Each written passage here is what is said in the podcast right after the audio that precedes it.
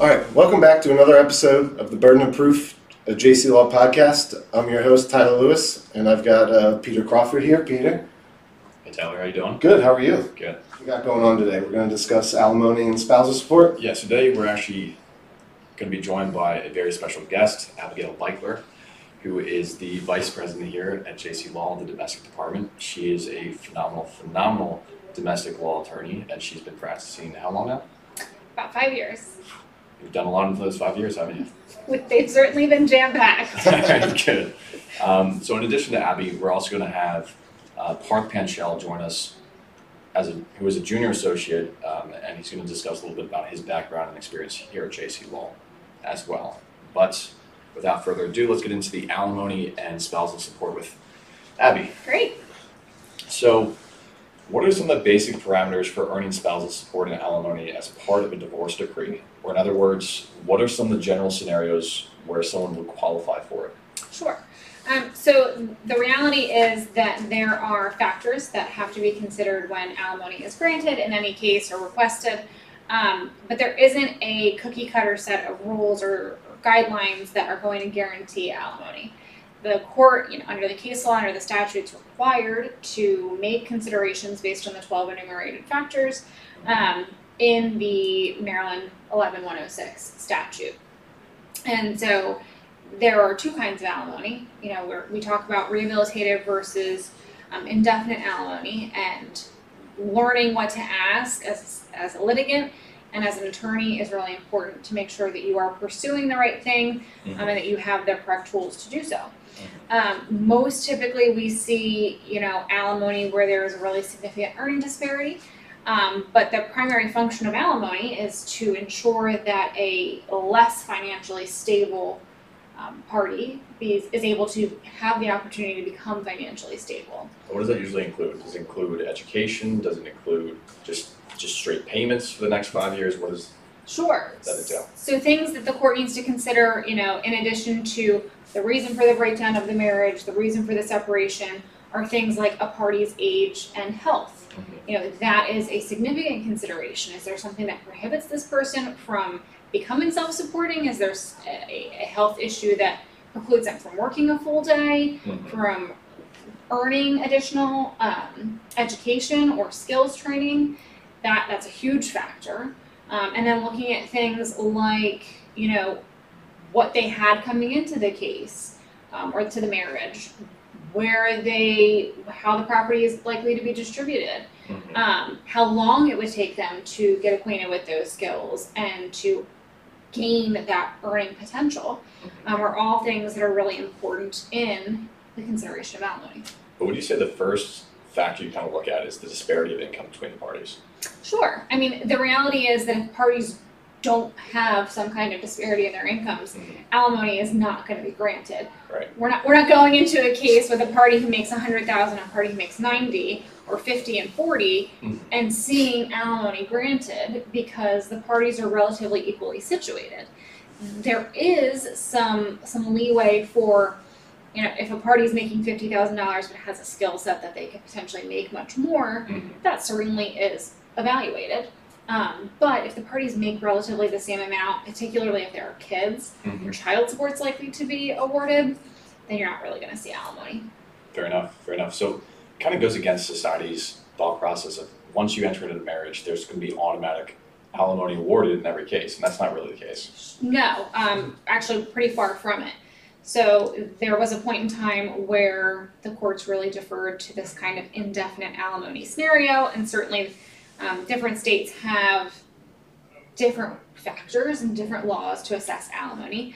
Um, but that was a very that was a statute of provision created when there was a disparity inherently between families because most families um, at that point in time were uh, male and female families, Mhm. and you had a partner who was staying home and another partner who was going to work. Mhm. Um, with the way that things have changed, that's just not a, an equal um, assessment. So speak to that a little bit. Um, like, how do you kind of see it more often than not? Now it's it could be the the male that's awarded the alimony or spousal support as opposed to that at home female that's that familial sort of role that she played, that she was always staying at home, then she would get alimony and spousal support. Do you see that kind of flipping and kind of changing? Oh, of course. I mean, uh, you know, at this point with uh, the lay of the land and, and society, um, and be really the horizons expanding and everyone becoming much more understanding of fluidity and things like that, you know, the, the roles are not ascribed to a gender or a, a stereotypical gender. Mhm. Um, so it really is just based on an assessment of who these people are, where they are in the marriage and what they're doing, you know.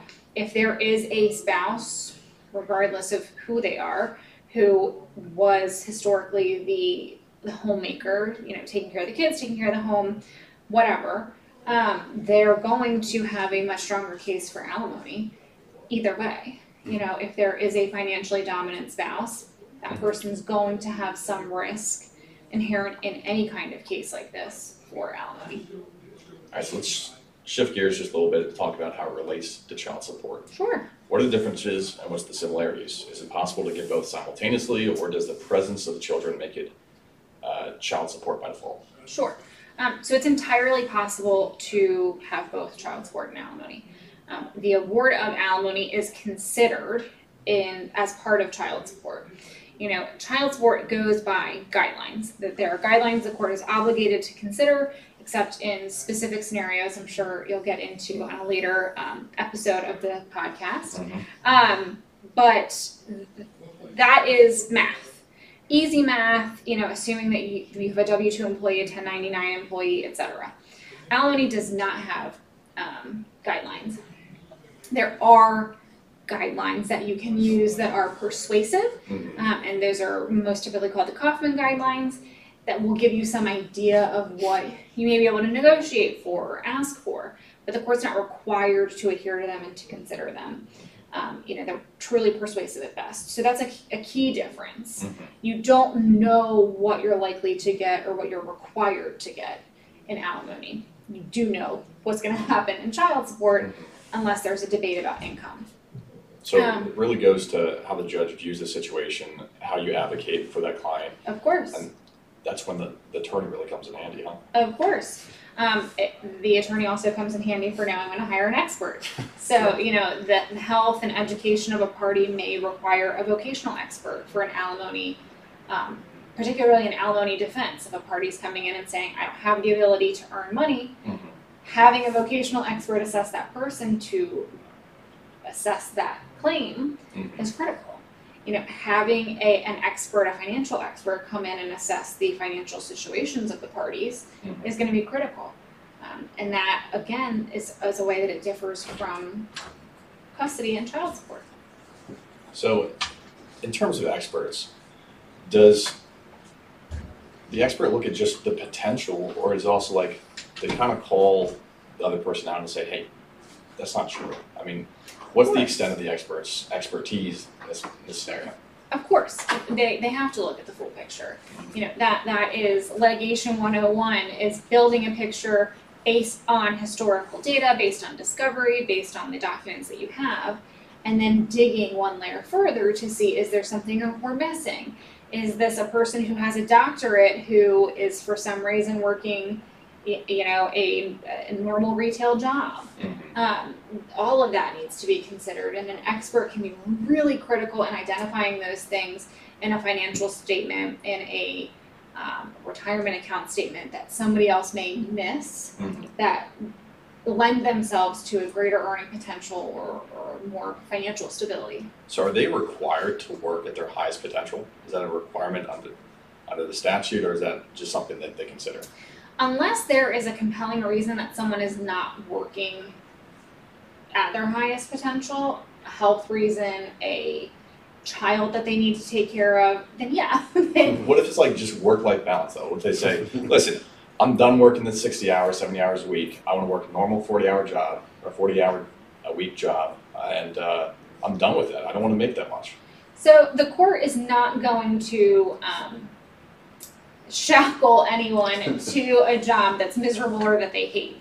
But the court is going to give a lot of credence and a lot of consideration to what the historical practice during the marriage is. Mhm. you know, if, if this is someone who's been doing this for 30 years and all of a sudden, conveniently at the time of divorce, they no longer want to do that, that's going to be a problem. That's something that we talk to our clients about Right. um, because there is something related, particularly to alimony, called voluntary impoverishment. Mhm. Um, and that, you know, if there's a finding of voluntary impoverishment, there is an exposure to counsel fees. So the, the things start adding up and being really related in these cases. Mhm. Um, but you know, realistically, the court's probably going to look to ha- in, assume that someone's going to maintain the status quo of what they've done thus far. Okay. Well, that makes makes a lot of sense. I feel like it's it makes a lot more sense than people actually think it does within society, right? There's there's a few misconceptions that we have about alimony. Sure. Uh, So can you expand upon those misconceptions just a little bit more? Sure. Um, so there, it was a, a much larger misconception before October first, twenty twenty three, when the divorce laws in Maryland changed. They changed pretty drastically and really eradicated a lot of grounds for divorce. We only have three left. Um, fault it is something that we hear a lot when we talk to clients, when we're talking to potential clients about, you know, my husband, my wife, my significant other, my spouse is so horrible. They're the reason that we the marriage broke down, they were unfaithful, whatever. It is related, but it's not a guarantee. You know, alimony is not a sanction for misconduct in a marriage, Right. which is a really common misconception. The Mhm. court is not going to just automatically award alimony because your spouse deserted the home.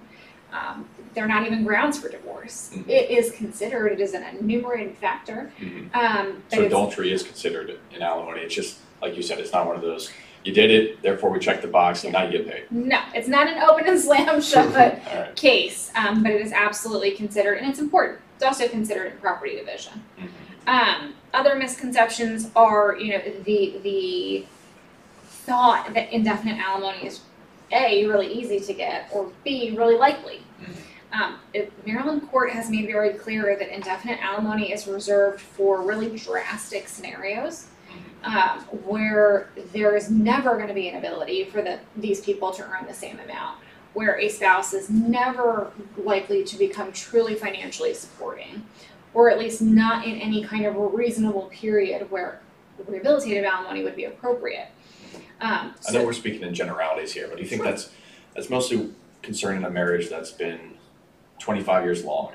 The, the one spouse hasn't really been self-supporting for that long. It's very hard for them to go back to school, get an education, and actually make the type of money they would have made had they actually done it in the first place. Right, you're looking at a long marriage, so, you know, uh, everyone feels that their marriage is long, particularly if it's ending. Um, but you're looking at probably 20 plus years in a marriage, a serious gap in work history or, you know, being absent from the workforce. All right, this is gonna be our segment of Getting to Know Mark Show. He's a new junior associate here at JC Law, and he's actually an old friend of mine that I went to law school with. Yes, so, sir. without further ado, here's uh, Parth Panchal. Well, nice to meet you guys. Nice to Welcome. see you. Nice to meet you. Um, So how long have you guys known each other? Just through law school? and just through law school. Just through law school, yeah. I mean, as soon as I walked in, I saw we got another six foot monster here. So the first thing I asked him was, "Hey, you know, it's it's school. Let's play basketball." We played a few times, and this guy's actually got some pretty good moves. all right, all right. We'll have to see it. I gotta say, I, I might have beat him once or twice, but it Ah, ah, the things you say for the camera, huh? so let's uh, talk about your background. How did you get into wall in the first place? Yeah, sure. So, um, you know, growing up, I, like many of us, didn't know exactly what I wanted to do, right? Um, I knew I wanted to kind of help people, and I thought maybe going into law enforcement was one of those ways. I gave it a shot. You know, I, I you know, in, in college, I was um, part of the University of Maryland, where I went um, police force. Mhm. I would say it wasn't it wasn't something that I that I like to do day to day, um, and and I started to kind of wonder, figure out what is best for me, but what is also best for what I want to accomplish, and that is you know being able to touch people's lives.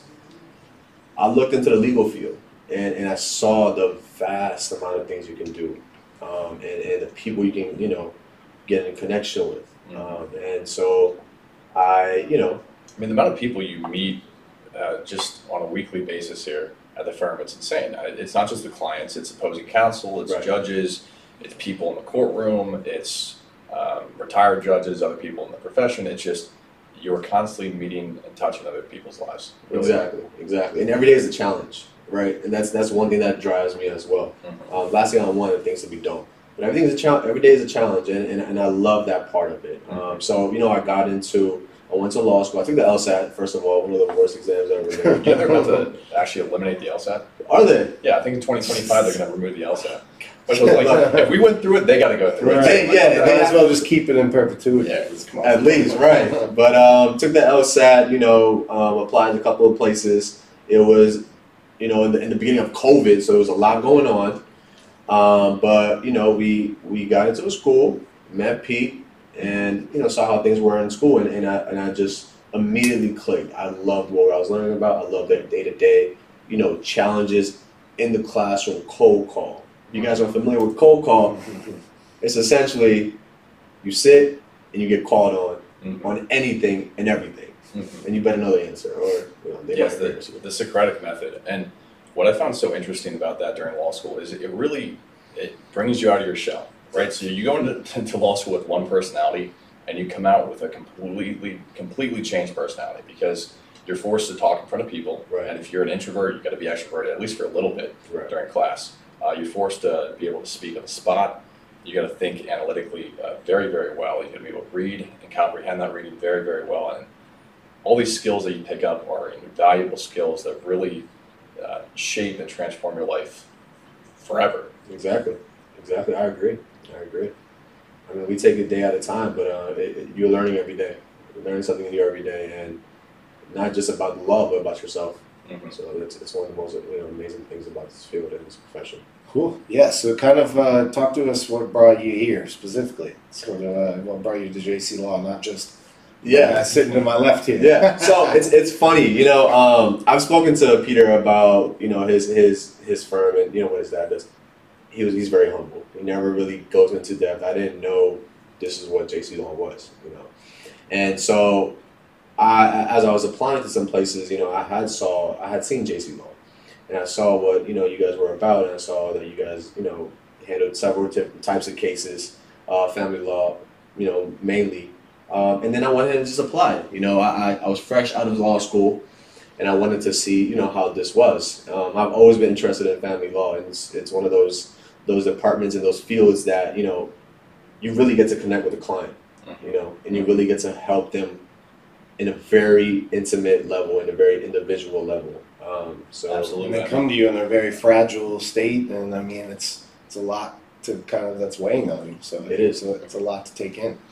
It really is a privilege because, I mean, you get to talk with these people about things that they wouldn't talk to anybody else about, right? I mean, it's just, family law is probably one of the most intimate areas of law uh, in any legal field because it's concerning your kids, it's Right. concerning your wife, it's concerning your, your home. I mean, very, very intimate aspects of people's lives. And it, really is a privilege and an absolute honor to be able to talk to people and help them through these situations. Right. It, it is. It is. And I mean, you have to play a role of a therapist, and you're also learning on the job. But you, you soon pick up that hey, they need you, and then there's so many things that you could do for them.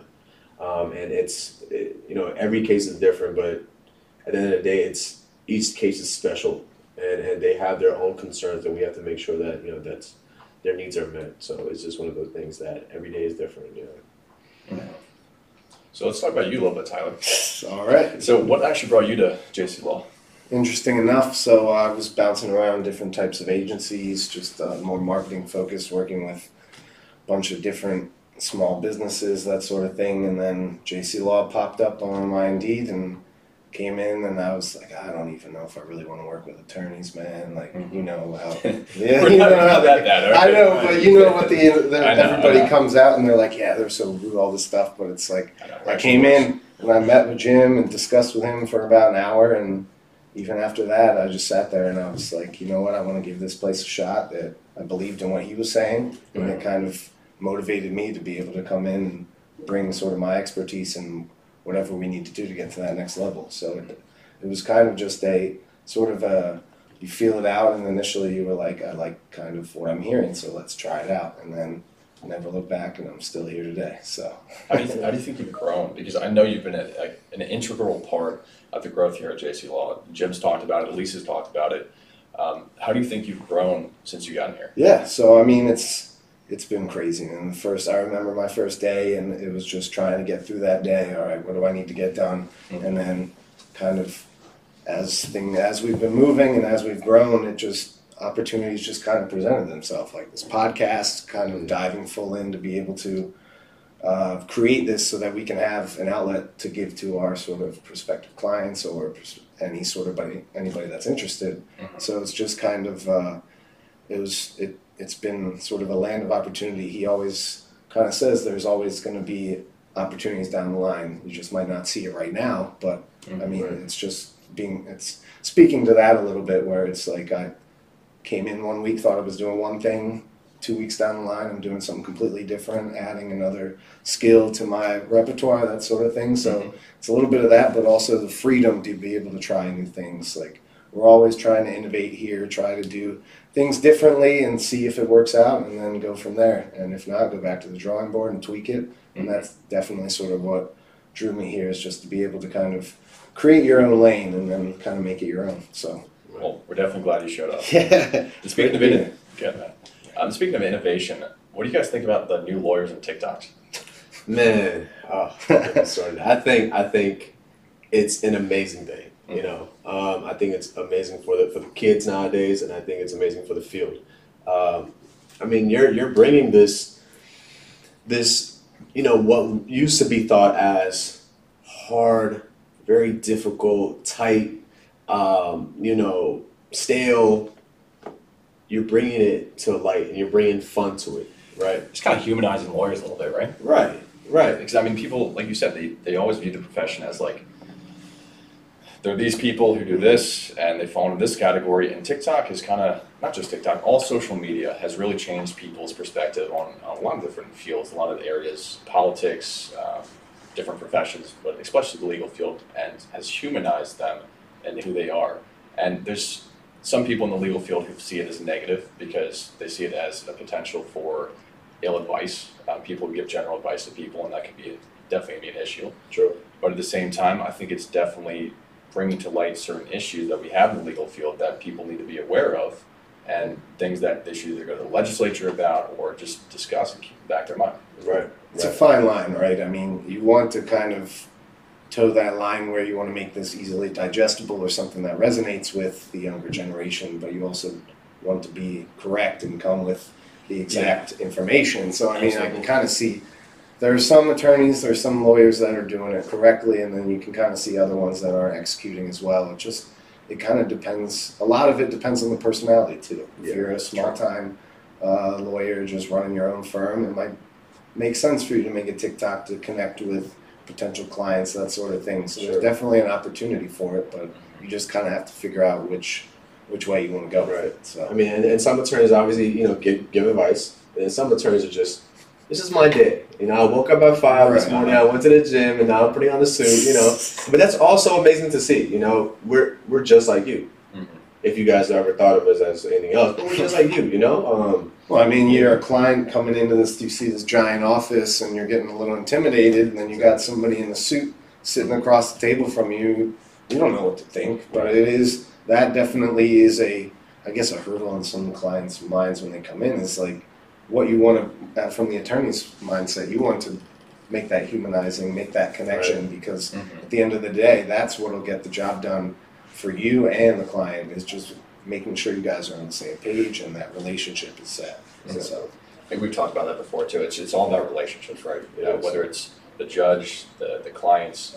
I think that's what we do so well here is we really relate to the clients uh, as much as possible. We try to create relationships and understand their life, not only from a legal perspective, but also from a human perspective. right? Yeah. And going back to the the legal thing on TikTok, so we want to say this is not legal advice.